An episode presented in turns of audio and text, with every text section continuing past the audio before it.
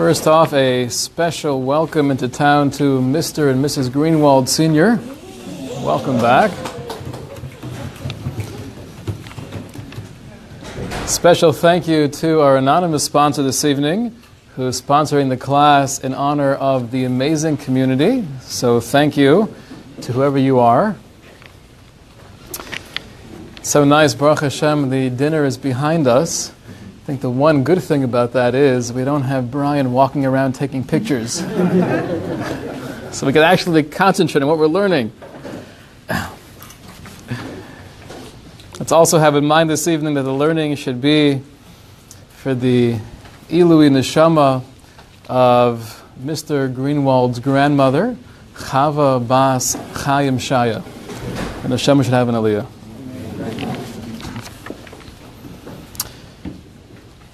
Topic tonight is the bliss of ignorance. We've all heard the, uh, the phrase that ignorance is bliss. Is that true from a Torah perspective? On one hand, Shlomo HaMelech seems to support this. He writes in the first parak of Koheles, Ki berov chochma rov kas. For as wisdom grows, anger grows. The Yosef das, Yosef machov. And the more learning increases, the more pain there is. So it sounds like Shlomo HaMelech is telling us ignorance is bliss. The more you know, the more angry you are. The more chachma, the more wisdom I have, the more pain I have. What in the world does that mean? Generally, we seem to be a religion where we're the people of the book, we're all about learning. There's a piece in the Pele Yoetz. Is the, one of the great Sephardi authorities of the 1800s. He has a piece where he speaks about arrogance.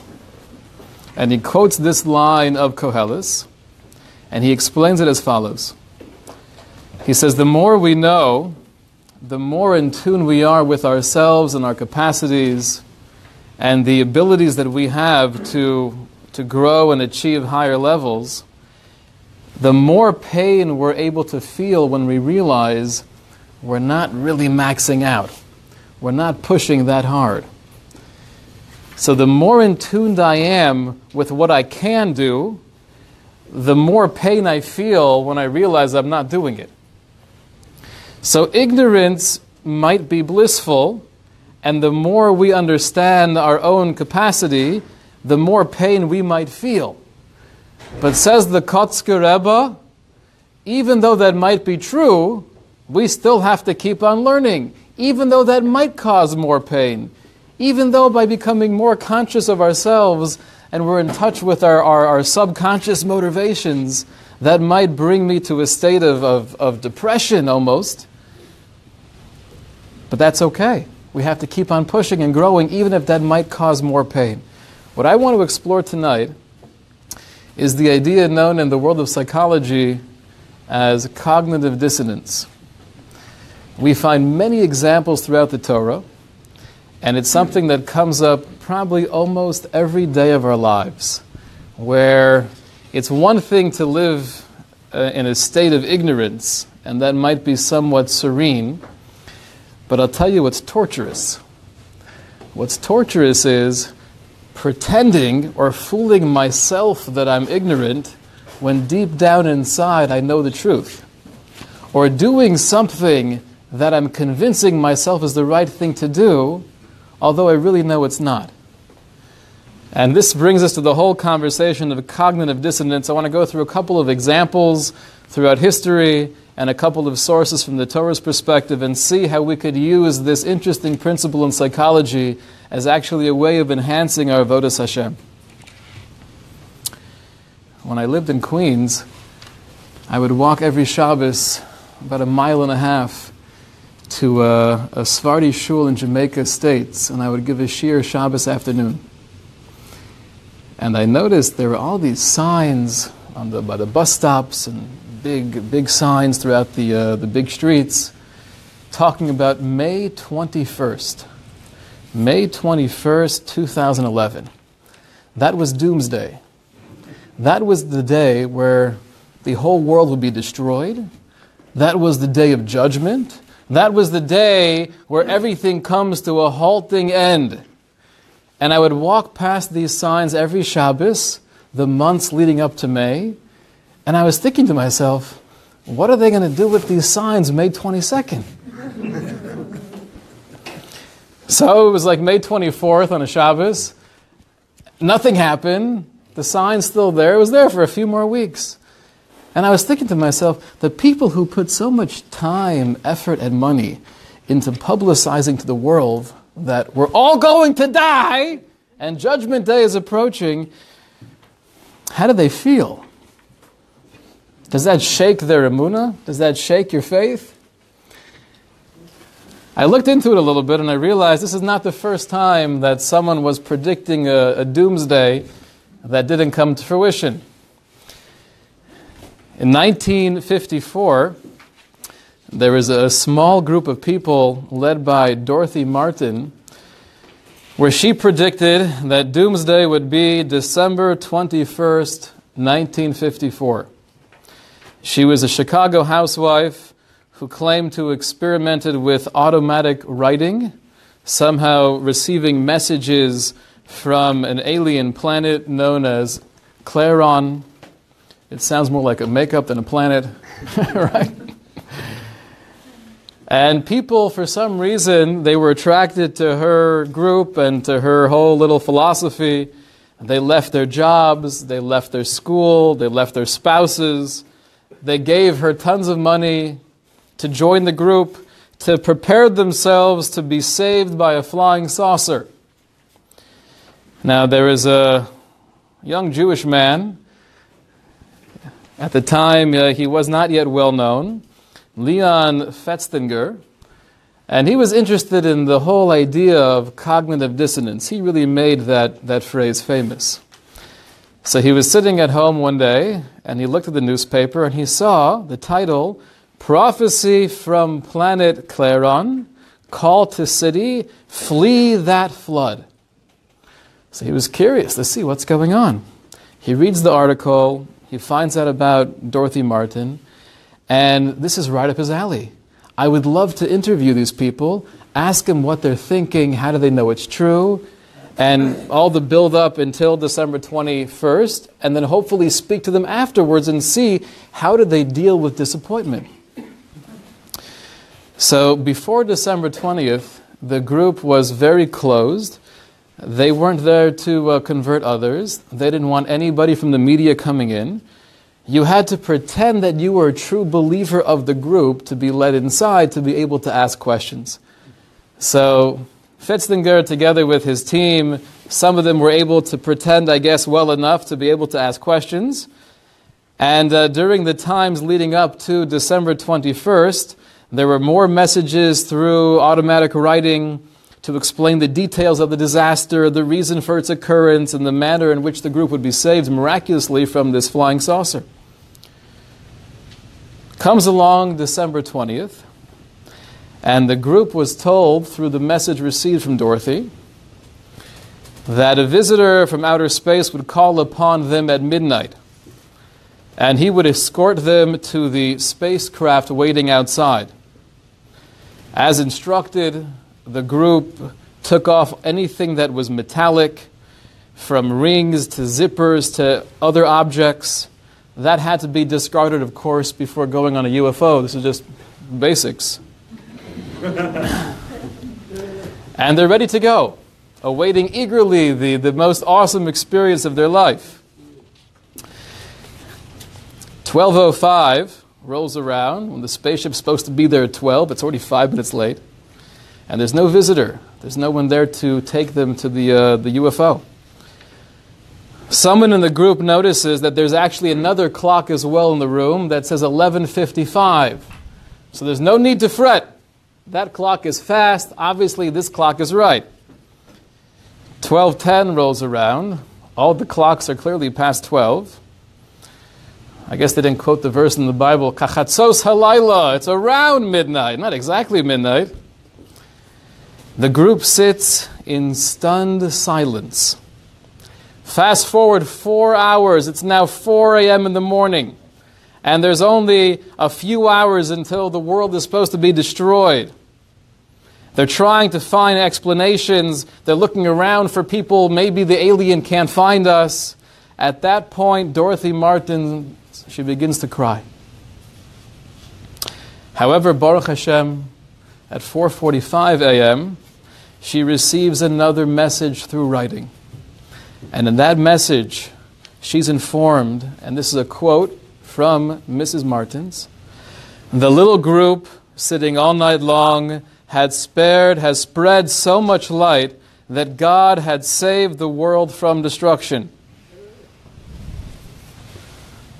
And they were, they were so happy to see that the efforts that they put in were able to save the world.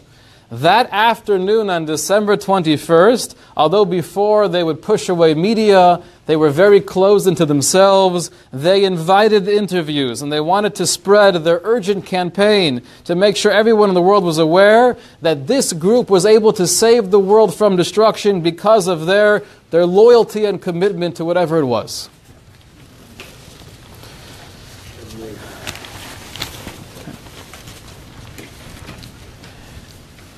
Festinger, in his research,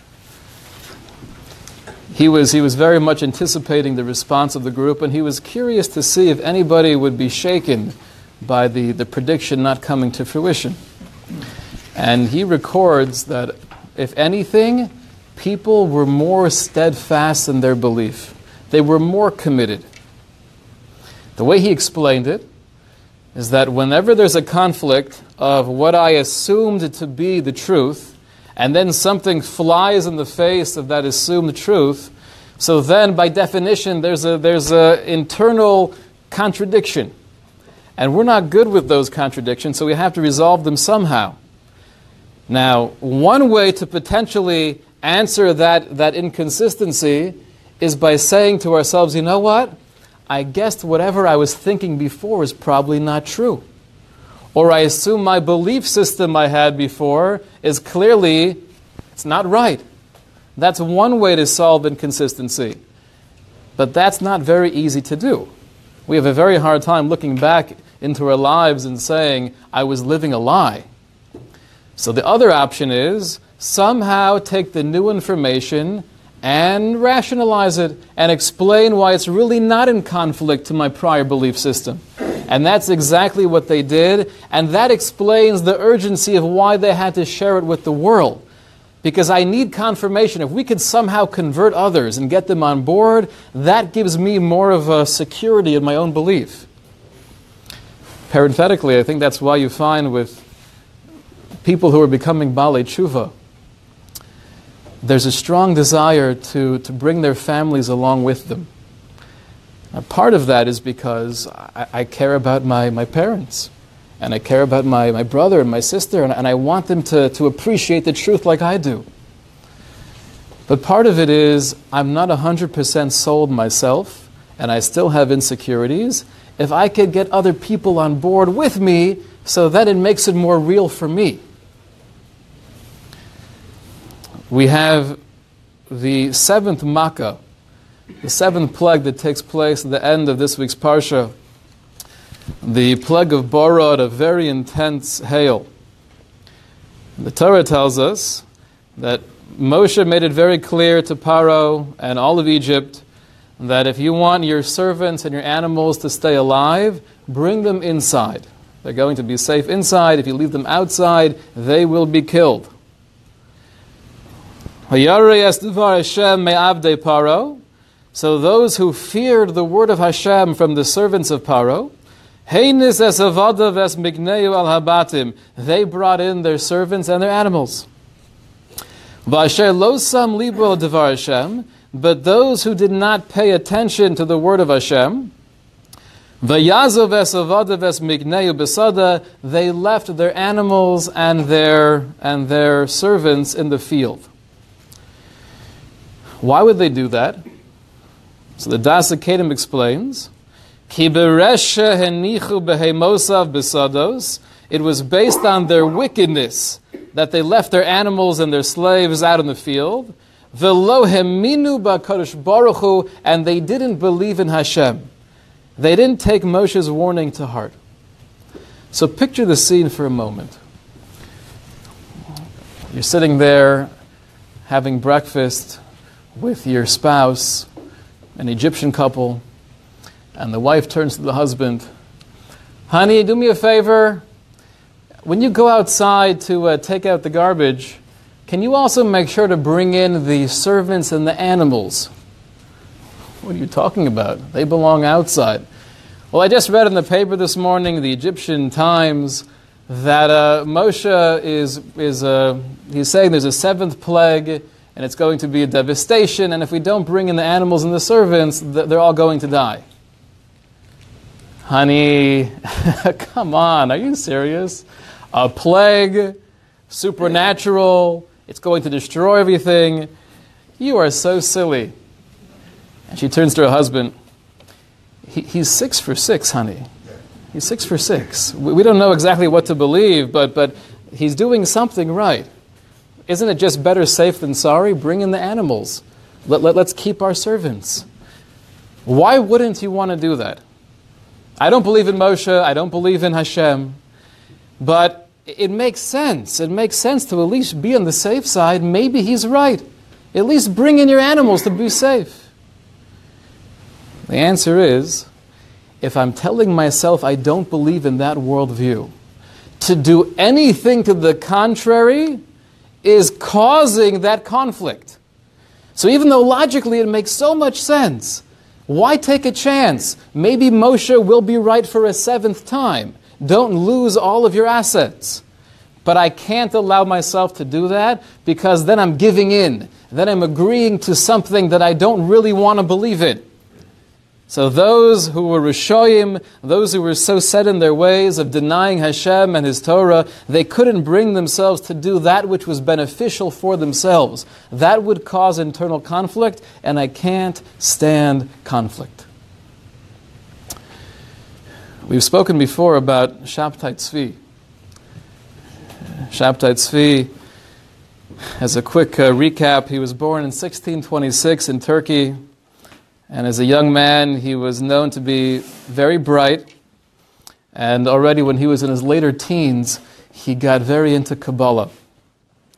And he attracted a group of followers, and they really thought very highly of this young man. The way they would describe Shabtai Tzvi is that he would have days upon days where he would be up 24 hours a day in this manic state accomplishing more than we've ever seen before. It was incredible. And then he would like go into hiding for a few days and we wouldn't even know where he was. So before understanding the idea of bipolar or the manic depressant issues that some have, they assumed he was almost supernatural he had these tremendous kohos to be able to stay up and learn and, and deliver all of these wonderful Kabbalistic speeches. And then he would go run off somewhere. They assumed he was probably deep in meditation or somehow communicating with Hashem. In 1648, Shabtai Tzvi declared himself Mashiach. Now, knowing a little bit of history, 1648 was after devastation in the Jewish world and there was a yearning, there was a longing for redemption. It was a time where the idea of Mashiach was, was being spoken about, and there was hope. Shabtai Tzvi had a little bit of a following. He was charismatic, and uh, he declared himself the Mashiach. He spent much of the 1650s traveling throughout Greece and Turkey on the Mashiach tour. And eventually, he was expelled from a few different Jewish communities as the leading rabbis of the communities, you could assume, were a little bit concerned with him being there. In the 1660s, he arrived in Egypt via Israel. And in 1665 was the day his career was taken to a new level. He met up with a fellow known as Nathan, Nathan of Gaza.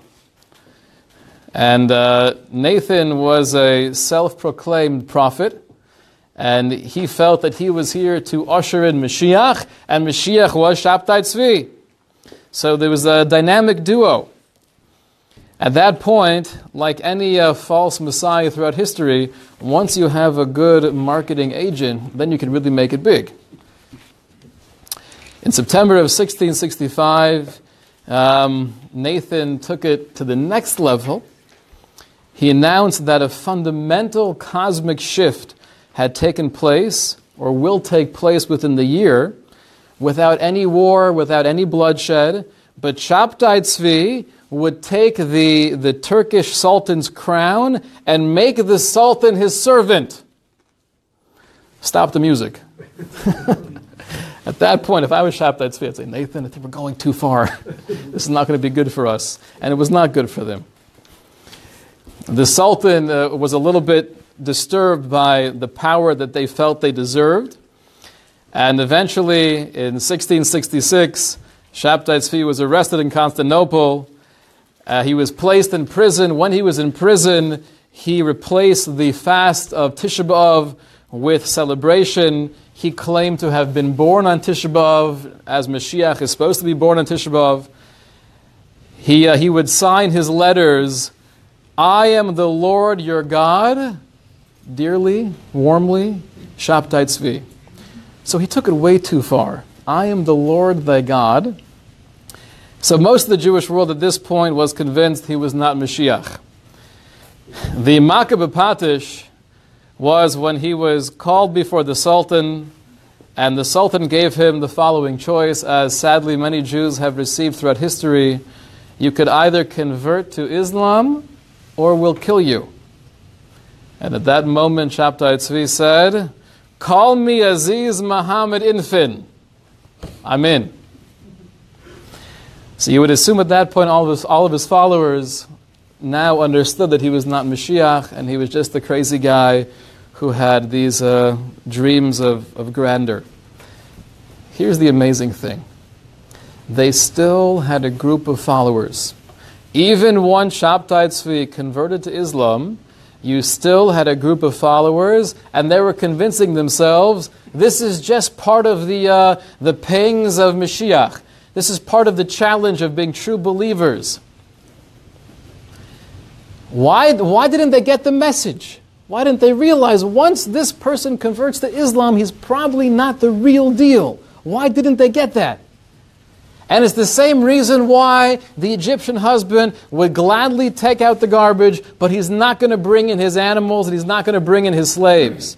Because once I believe something to be true, I have a very difficult time doing anything that would now contradict my prior belief. This goes back to the beginning of time. The famous discussion between Chava and the Nachash, between Chava and the snake. The snake tells Chava in source number seven that uh, what, what's going on over here? What exactly did Hashem say? Did he say you can't eat from any of the trees? And Chava says back, No, we're allowed to eat from all of the trees. It just happens to be the Eitz Hadas, Hashem said, don't eat from it and don't touch it because we might die. So the snake said back to Chava, You're not going to die. Don't be silly.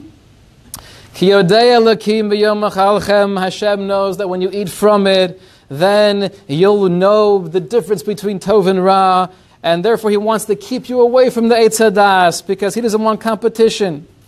And we know the end of the story. It looks delicious, and there are other motivations there as well. And she ends up eating from the Eitz Hadas and sharing it lovingly with her husband.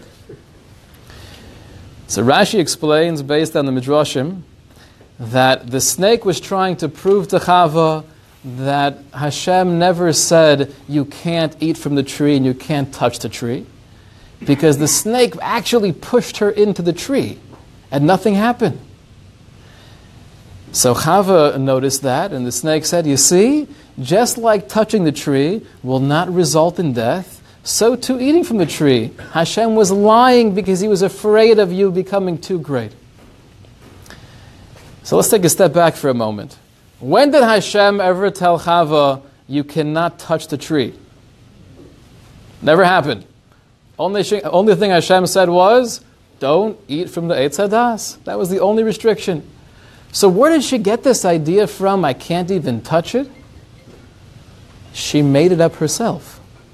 She assumed that if Hashem is telling me I can't eat from the tree, it's probably not just the fruit that are poisonous or something like that. It must be the entire tree is bad, and therefore I can't even touch it. That was her own logical extension. The Nachash said to Chava, You see, you could touch the tree and nothing happens. You could also eat from the tree. Now, most people, we would assume at that point, would not conclude that Hashem was lying. Rather, they would conclude you know what? Maybe my extension I made wasn't accurate. Maybe when Hashem said, don't touch the tree, all he, don't eat from the tree, rather, all he meant was, don't eat from the tree. Maybe I am allowed to touch the tree, and that's why nothing happened. Why didn't she come to that conclusion? Why did she agree with the Nachash? Yeah, it must be Hashem is, is lying. Because once she arrived at that idea, once she came to that belief, that the whole thing is poisonous and I can't touch it, it was almost impossible for her to go back and contradict what she thought beforehand. That's the power of not wanting to be inconsistent. If we believe something, if we feel something to be true, if we've had this in mind our entire lives, we cannot go back. What I want to address here is why. Why do we work like that? Why can't we stand inconsistency? Why do we have such a hard time with, with conflict? The answer is by Shlomo HaMelech. He writes in Koheles, Asher Lokim Adam Yashar, because Hashem created the human being straight. Every single human being on planet Earth, because of the neshama, because of the, the purity that, that's, that makes up our essence, we need to feel like we're doing the right thing. That's why whenever we have a sense of a conflict, that I'm doing one thing but I really believe something else, that kills me. That destroys me. Because Hashem made me straight. I don't want to live with inconsistency. I don't want to live with conflict, and therefore I'll do whatever it takes. I'll rationalize, I'll make up stories just to somehow solve that conflict within my own mind.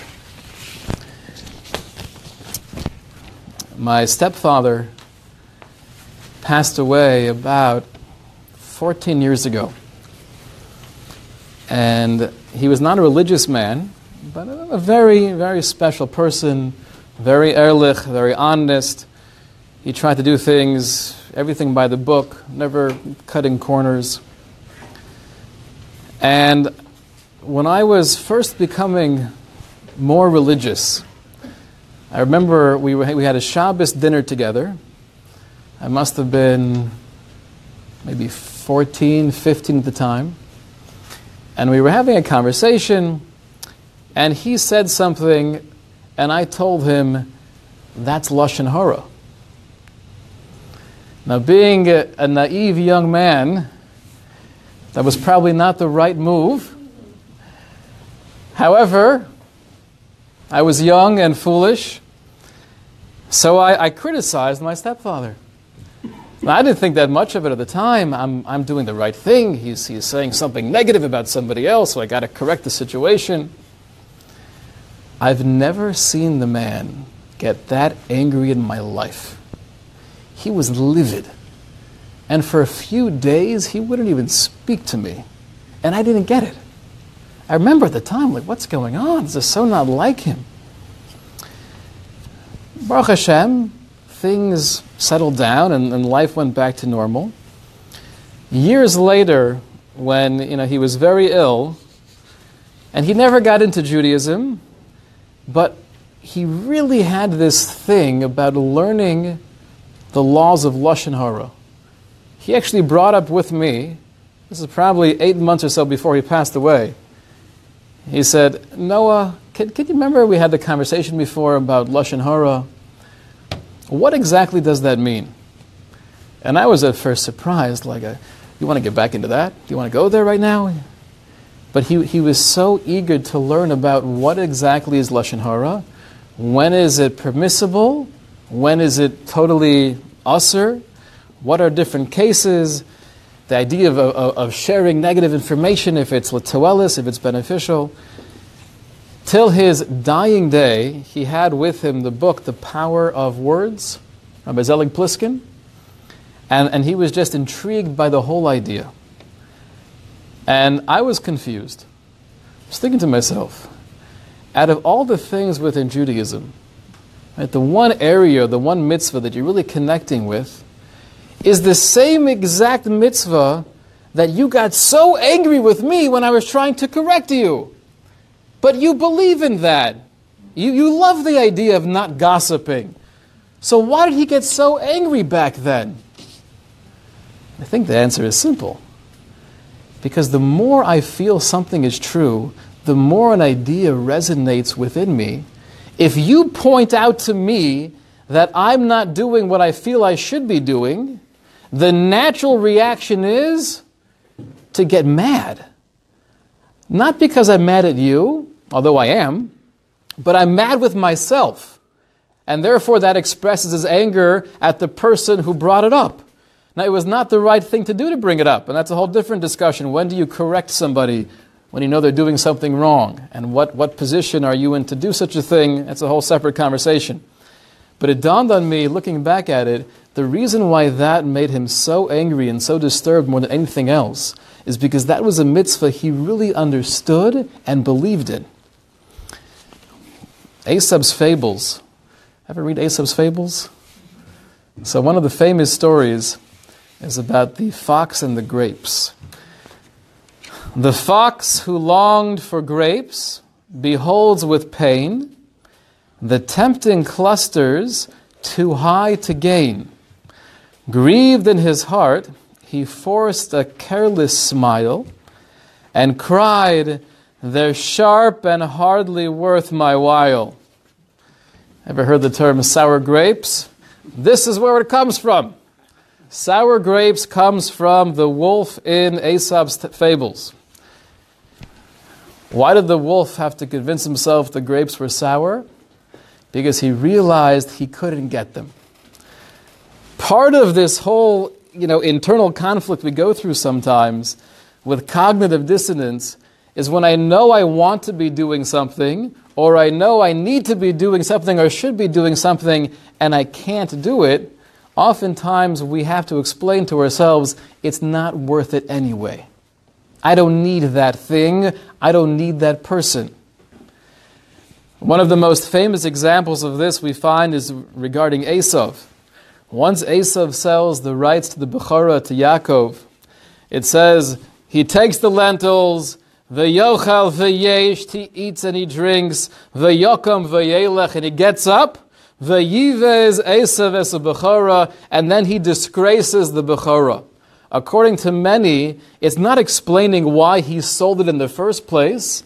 It's not saying because he didn't value it, therefore he sold it for a bowl of soup. It's saying once he sold it, then the Yivez Esav es he had to view it as worth nothing because I no longer have it. We convince ourselves that we don't like things we can't have, and we also convince ourselves that we don't like people who are somehow reminding me that I'm not doing something that I think is true. You hear that? We don't like people who are somehow that bitter source that's just knocking it into my head. I'm not doing something that I think I should be doing. The, the Midrash tells us that when Avram Avinu was trying to change the world, so we would have assumed that most people see this crazy guy standing in the middle of Midtown Manhattan, preaching about monotheism, talking about things we've never heard of before. How many people stop to engage him? When you're walking past that guy in the soapbox, you're all going to hell! Repent! So do you, do you pull over and say, Excuse me, I disagree vehemently. I think you're wrong based on four points? You just pretend not to see him and you keep on walking. Yet, the Chazal tell us that people during the times of Avram Avinu, they had to engage him and they had to make fun of him. They were to call him names and to mock him and to ridicule him. Why are you doing all of this? Just ignore the guy. He's an individual. He's fighting against the entire world. He's obviously crazy. Why do you have to make fun of him? Because what he was saying was words of truth. And words of truth penetrate anybody, even people living 3,800 years ago who are steeped in a society of paganism and barbarism. When I hear words of Hashem Echad and I hear the explanations of Avram Avinu, I can't ignore it. The one thing in life a human being cannot ignore is truth. Can't ignore truth. Because Asa Alakim Esa Adam Yasher, Hashem made me straight. So when I hear truth, I can't ignore it. I could either do one of two things. I could either listen to it, Shema Yisrael, listen to the truth, and embrace it and live by it, or I could try my best to fight against it and ridicule it so I don't really have to believe it's true. But I can't ignore it. There's an awesome example of this when the brothers of Yosef moved to Mitzrayim. After Yosef reveals himself to his brothers and they, they're going to live in Egypt, so Yosef is prepping his brothers what to tell Paro regarding where you want to live. Tell Paro you want to live in Goshen because your shepherds and your father and your grandfather, you come from a whole dynasty of shepherds. And that way he will gladly give you the whole region of Goshen. Torah says, Kiso avas Mitzrayim kol roetzon. Because all shepherds are considered a toeva. They're disgusting to the Egyptians. So once you tell them you're a shepherd, they're going to give you the land of Goshen. They don't want you anywhere near them. Why were shepherds disgusting to the Egyptians? So Rashi says, because the sheep was one of the deities of Egypt. So therefore, what? You're taking care of, of my God, so I don't like you. Why, why would that cause me not to like you? If anything, you're taking care of the gods. Maybe I should like you more. Maybe I should respect you for, for grooming them and, and shearing the gods. Comes along the Sifsei Chachamim, one of the great commentators on Rashi, and he says something astounding. He's explaining Rashi. This is source number 15. Lafi shehem yodin sheharoin haroim roed yodin hevoson. The Egyptians knew that roed shepherds were always around the sheep, and the shepherds really understood what sheep were. Meaning to say, they're taking care of them, they're shearing them, the sheep are making a mess, they're cleaning up they understand the sheep are not supernatural. Hilkach yodin she'ein Ba mamish. Shepherds know there's nothing special about sheep. Hilkach, therefore, sonin kol roet son. That's why the Egyptians hated all shepherds. You hear that? I'm an Egyptian. I worship sheep. They're my God. Furry, cozy, and supernatural. Yet I hate shepherds who take care of my God because they know they're not really God. And therefore I hate you. Somebody asked me a, a glaring question. If the reason I hate you is because you know my God is not really God, so then why do I believe in him? For crying out loud, get yourself a new religion, young man. Because I only know that deep down. I only know that subconsciously. I know that to a point that I don't want myself to really know that. I want to continue lying to myself because it's more convenient. I don't want to have this cognitive dissonance. I don't want to have this inconsistency. I don't want to have to tell myself I've been living a lie for the last 50 years. So I just try my hardest to push it out of the way by saying I hate you and everything you stand for. That, by the way, and this is parenthetical, but it's also a, a massive idea. This is one of the main reasons for anti Semitism. Why does the whole world hate the Jews? What is that? Where does that come from? And it's a much longer conversation. There are many excuses that are given. But when you, when you analyze carefully throughout all of history, and all different situations, and all different economical periods, it comes from the same reason the Egyptians hated shepherds. You remind me of a truth that I don't want to accept. That has been the state of the Jewish people throughout the last 3,300 years. Our very existence is in the face, just by the way we're living or what we're believing, we're reminding people of a truth they don't want to accept, and that can be a source of great hatred. So, cognitive dissonance is, eh, that causes me to rationalize and make up all sorts of stories. It could cause me to disdain or feel that the thing I can't have is worthless and lacks value. And it could also cause me to hate the person that is constantly reminding me that I'm not doing what I think I, I should be doing. It could do one last thing it could destroy you. And that sounds pretty powerful. That sounds like something we'd rather avoid. But sometimes that could actually be planting the seeds for a whole new birth, a whole new reality. There's a famous midrashic source, the story of Eliyahu and the fisherman. This is source number 16, the Medrash Midrash Tanchuma, Parshas Vayelech. Eliyahu, the great Navi, told the following story. He said, One time I was walking on the road and I found a person. And he was making fun of me.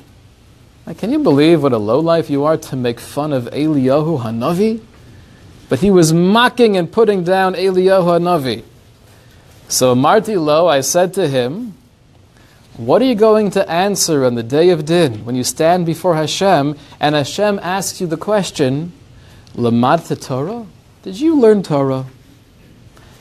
So the trapper says back to Eliyahu, I have what to answer. I'm not afraid of that.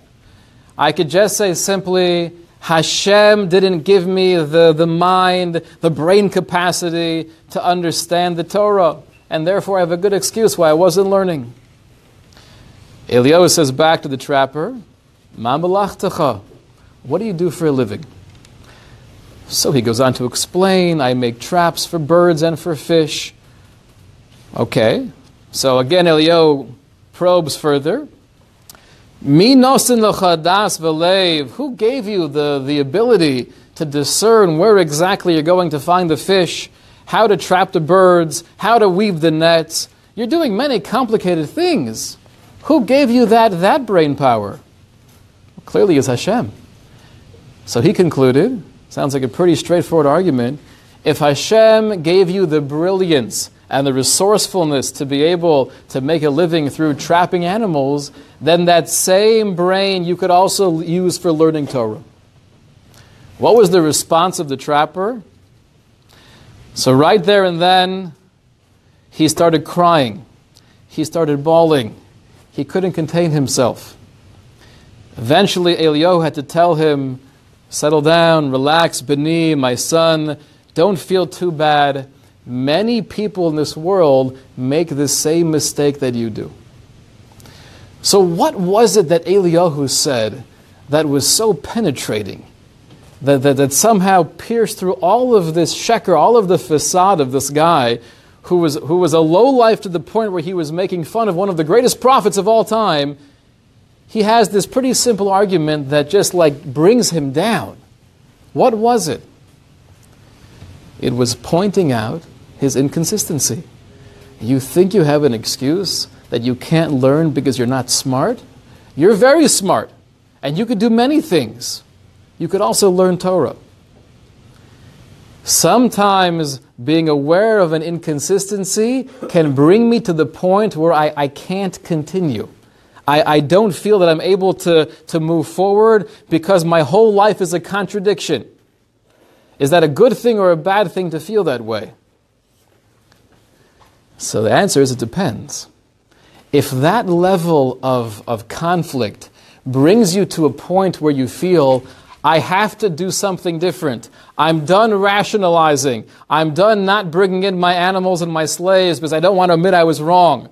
I'm done pretending that December 21st didn't mean anything and Hashem is saving the world because of our, our commitment. I'm done playing those games. If I'm willing and able to actually embrace truth, even though it could be so painful, that level of, of, of, cognitive dissonance could bring me into a whole different realm of growth, and that could bring a simcha that I've never experienced before. I remember speaking to many guys in yeshiva.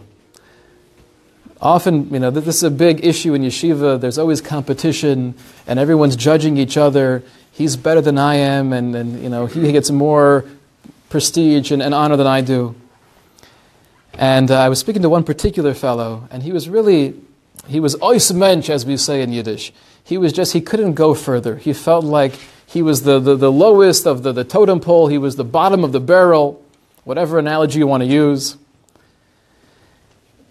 He said, so and so, he never has these issues. He never has these, these existential problems that are keeping him up at night and, and feeling bad about himself. And here I am, the loser, always thinking about how I could and should be doing better. So I shared with him, and I think it's very true.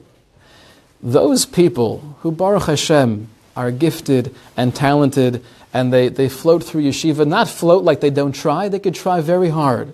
And they get a lot of credit and a lot of kavod. And they do very well, Baruch Hashem, and they can be wonderful marbitze Torah, people who spread Torah to the masses. But when I'm always doing well, I'm never forced to break down. I'm never forced to ask myself certain questions that most people don't ask themselves. And therefore, the growth of those individuals might be nothing in contrast to the growth that you could somehow achieve if you break through these moments. The Gemara says that Rav Yosef, uh, he was an Amora, one of the great authors of the Gemara, he passed away momentarily and he was resuscitated. And when he came back to life, the famous phrase, What did you see up there? He said, Olam hafuch re'isi. I saw an upside down world. People who I had so much respect for here in this world, they weren't that much in the next world. And people who were kind of the nothings that we kind of walked past, we never even noticed them, they were, they were the ones who respected in the, in the Olam Emes, in the world of truth. Sometimes it's because we're going through these inconsistencies and we're not brushing them off, so therefore it's bothering more, me more than it's bothering you because you're still lying to yourself. So I'm in more pain than you are, and therefore I don't have the bliss of arrogance. But those are the birth pangs of growth. Inconsistency can lead to greatness. Some people make the mistake that once we have religion, once we have Torah, it's all smooth sailing from there. No need to have any of these struggles. There's a line from, uh, from a speech given by Rav Yosef Dov Soloveitchik in 1944. Source number 17. Religion is not, at the outset, a refuge of grace and mercy for the despondent and the desperate, an enchanted stream for crushed spirits but a raging, clamorous torrent of man's consciousness with all its crises, pangs, and torments. That's what Torah is also. Because when you're really searching for truth, you're bound to find contradictions within yourself. But that's where, if I keep on pushing and I, and I refuse to lie to myself, that's where I can really grow and transform from the caterpillar, caterpillar into a butterfly. We say every day in the davening, Yismach leiv mevakshe Hashem. Those who are seeking Hashem will rejoice. Funny thing to say. We don't say those who have found Hashem rejoice. Yismach leiv mevakshe Hashem. But I think it's all based on this idea. If we're always searching and we're always trying to grab more and more truth, and therefore confronting more and more contradictions, but not lying to ourselves, and we keep on pushing forward in relationships with people, in my connection with the Kadosh Baruch Hu, then although there's plenty of pain, the more chachma we have, the more pain there is, but through that struggle, we could create a new person. We could become on a higher level, and that yields the greatest simcha. We should all be zocha to not avoid contradictions, but to be aware of them, not to lie to ourselves, keep on pushing through, and through that struggle, create new people.